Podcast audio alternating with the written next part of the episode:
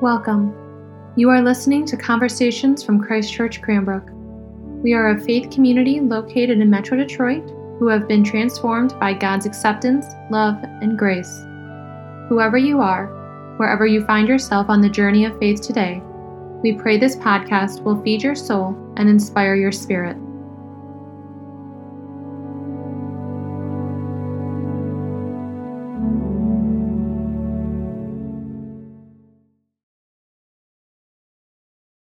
I speak to you today as a sinner to sinners, as the beloved of God to God's beloved, as one called to bear witness to those called to bear witness. Amen.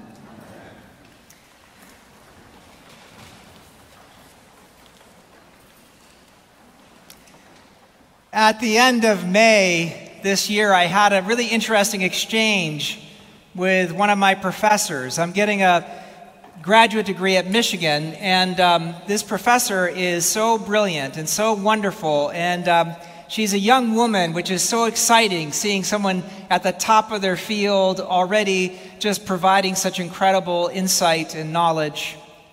And uh, I caught COVID, and so I missed three days of classes, three whole days of classes, 20 hours of classes, and I was a little nervous. And so I asked for a Zoom meeting with her, and she immediately said, Of course. And um, the Zoom meeting came up, and I got online, and, and I was waiting and waiting and waiting. And so I sent an email where I said, Hello, I'm on. and so I kind of parked it over in the corner of my screen while I was working on a million other things.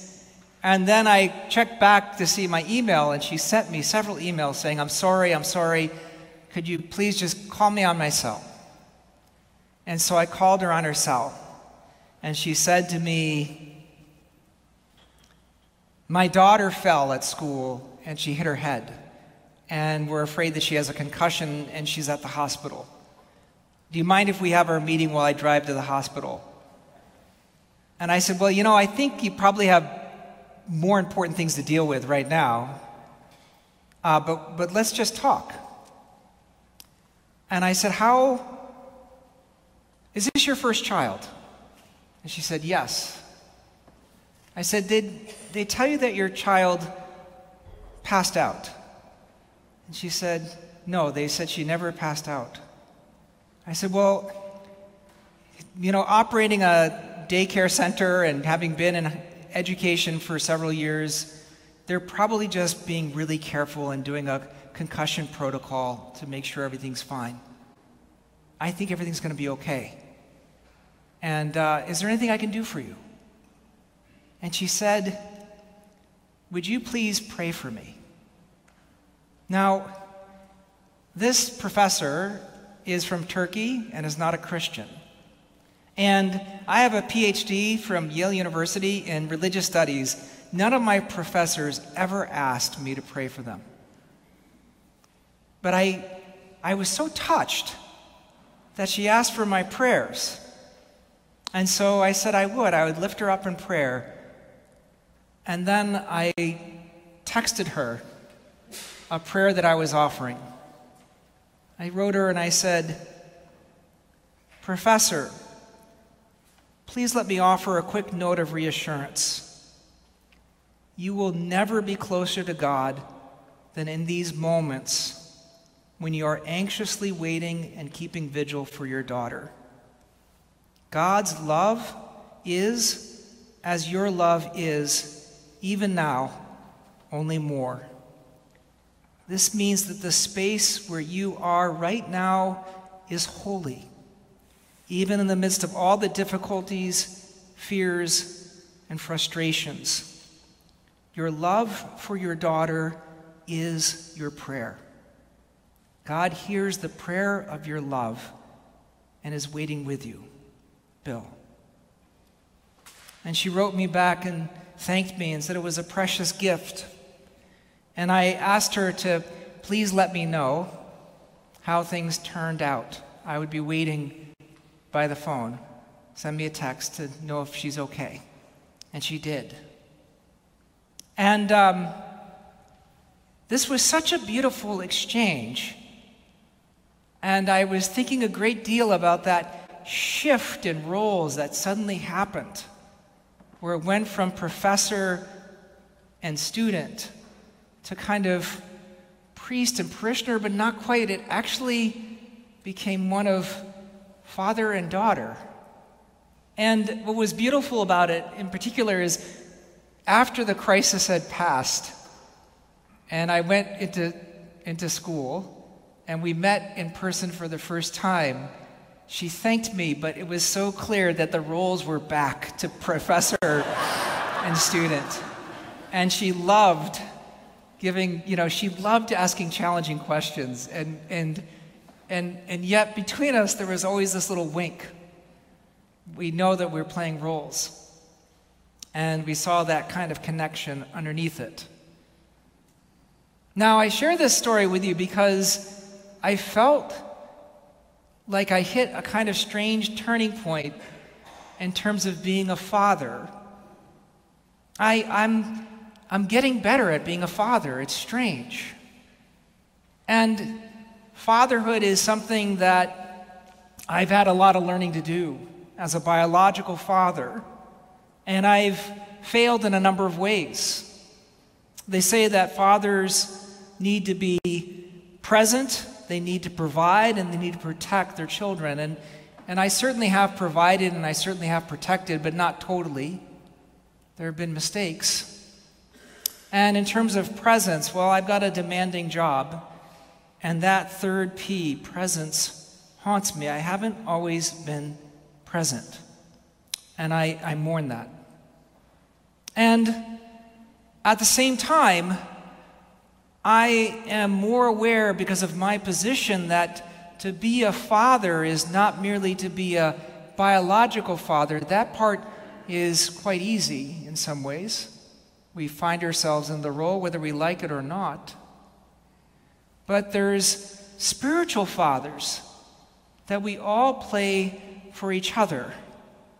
We all need mentors. We all need coaches. We all need people who lift us up and protect us and have our back. And in the midst of it, somehow observe that dance in which a true father does not rescue totally, but encourages and helps a person grow. There is something powerful in the spiritual fathers we have that exceeds not only whether or not we were biological fathers, but whether or not we actually were fathers or are males. My mother, in some ways, played the role of father to me because my father um, was a pilot and traveled a great deal. He couldn't be present. And my own biological father was um, someone who was excellent at hunting and, and, and shooting guns and riding horses and doing things that are dangerous, but he had never had a son who was an athlete.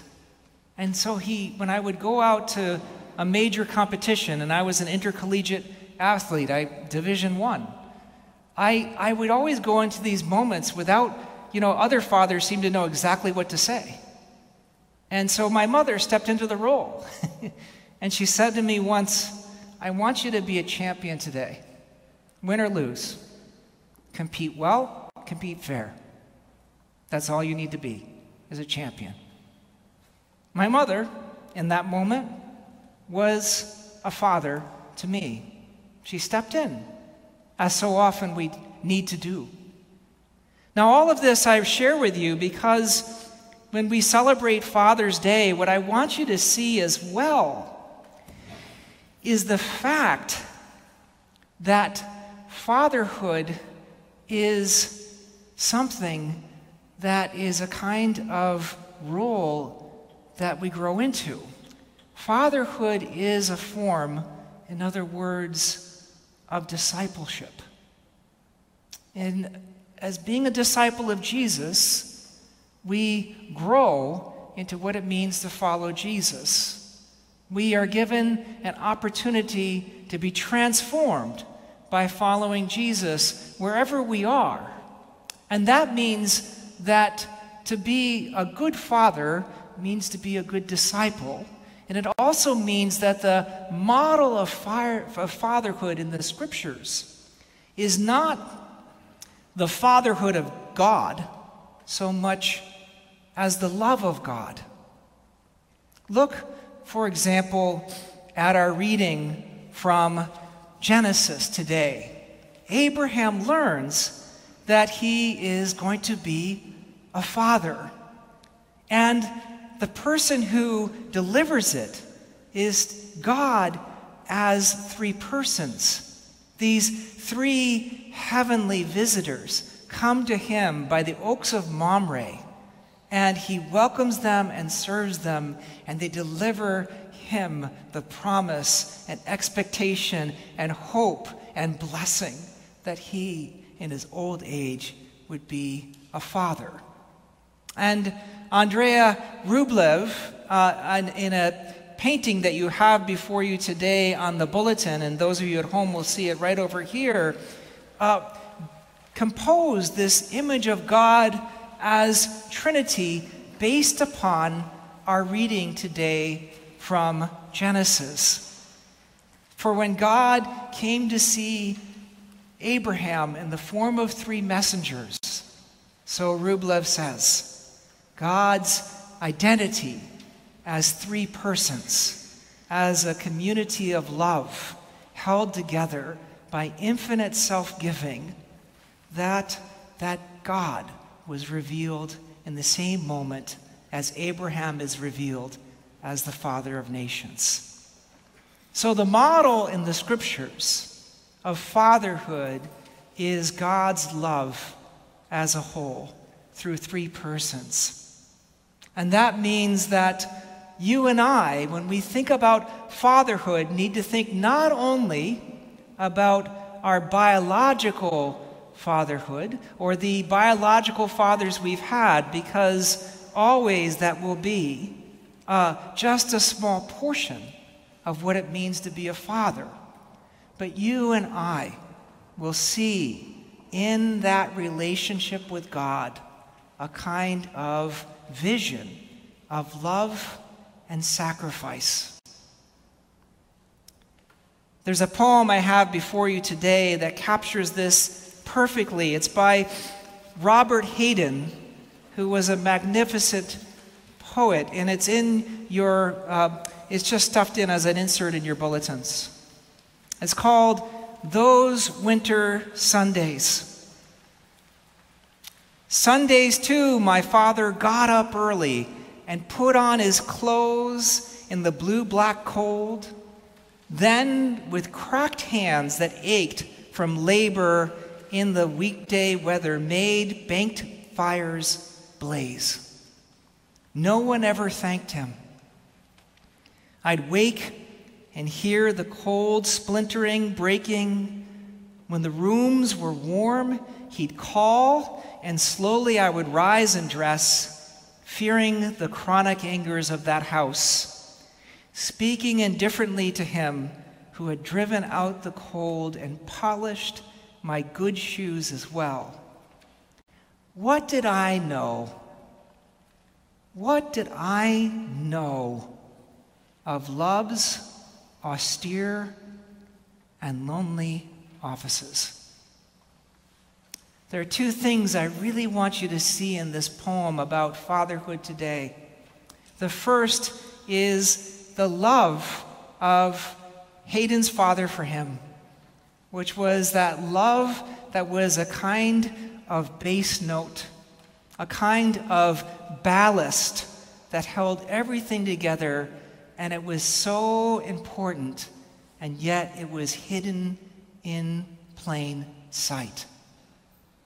Hayden entering into that space of a 16 year old full of ambition and anger, as so many are, does not know his father's love, even though it was evident in the fact that the cold was being driven out by the fact that his father got up at the crack of dawn to heat the house and to wait on him and serve him. that is a picture of a father's love in the last lines of the poem, What did I know? What did I know of love's austere and lonely offices? This, this too, is a depiction for us of that interconnection between discipleship and fatherhood. Because none of us starts out being great fathers. We have to grow into it, and none of us starts out knowing how to love in this world or to be good Christians and sharing our love. We learn to love. And love is seen here as a kind of daily sacrifice, a kind of making space, a kind of support for his family. So, love is a project that we learn. It's, a, it's what we need to do no matter what role we play. The second thing I want you to see in this poem, which I think is so critical, is that it happens on Sunday. His father is polishing his son's shoes so his son could go to church and be presentable Hayden is African American. And so he knows how important it is to show up in church well dressed. And he polishes his son's shoes, even though his son evidently didn't notice and probably didn't deserve it. And does that so that he could be turned out and could represent. It doesn't say that Hayden's father went with him to church, and I I have a suspicion that he probably stayed home and rested. And that is its own message to us because that last line, love's austere and lonely offices, the word office is meant to refer to daily prayer that's done at a time. And so, what Hayden is saying is that while the family is going to worship on Sunday, his father is observing a daily office of love. The two go together, you see. There are two more points I want to make about today's sermon about fatherhood. The first is from Romans, which is a way to connect not only fatherhood with love, but the growth that we have in fatherhood that wonderful moment where Paul says, We boast in our sufferings, knowing that suffering produces endurance, and endurance produces character, and character produces hope, and hope does not disappoint us. this can seem like making suffering into the breakfast of champions, right? I mean, this is, I kind of want to say to Paul when I get that far in the letter, like, give it a rest, Paul. We understand. I mean, we have to stand out in the cold and beat our chests. I get it. Very macho. I get it. Cool. You win. But in fact, what he's trying to say to us is that true discipleship means that we persist. And that's the fourth P to being a father that I want you to hold on to today. Provide, protect, be present, and persist. Persist. Because, as Paul says, God's love has been poured into our hearts through the Holy Spirit that has been given to us. We are never finished being a father, and if we're at all blessed, we'll get a bit better at it. And the people that will benefit from our fatherhood will be sometimes the people we're related to biologically, but oftentimes it will be the person that needs a bit of completion because a father has shown himself to be all too human. And I am so grateful for every father figure that I have had, man or woman, who has encouraged me and had my back and protected me and was present. The final point I want you to see today is from our gospel because running through the love of God and running through the mission of the church is the fact that that sacrifice and vulnerability, which is part of being a Christian, that sacrifice and vulnerability, which has to be the way in which we share the gospel, that goes with the grain of God's love and justice.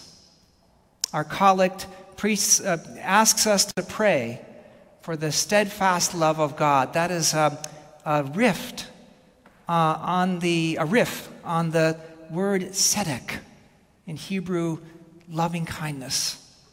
And tzedek lies behind God's covenant.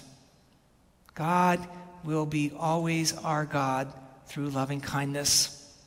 And that is why the mission of the church always has to be based in that loving kindness, whatever work we do of justice or mercy. And standing behind that loving kindness is the figure of Jesus Christ.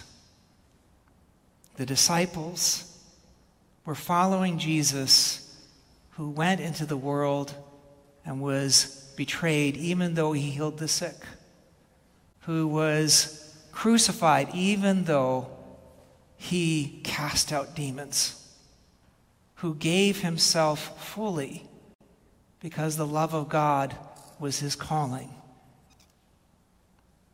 It is our calling too.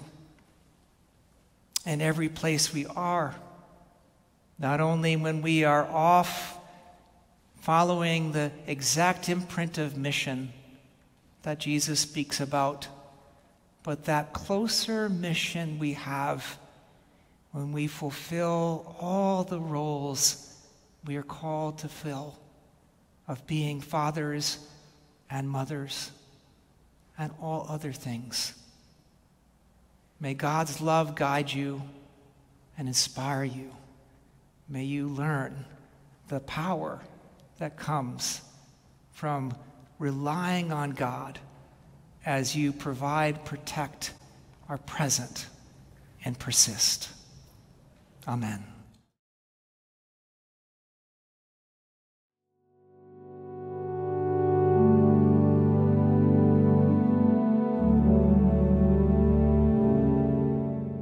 Thank you so much for listening to Conversations at Christ Church Cranbrook. To learn more about our mission, worship services, and learning opportunities, please visit us at christchurchcranbrook.org. You can find us on Facebook and Instagram at Christchurch Cranbrook. We look forward to you joining us again, and may God bless you now and always.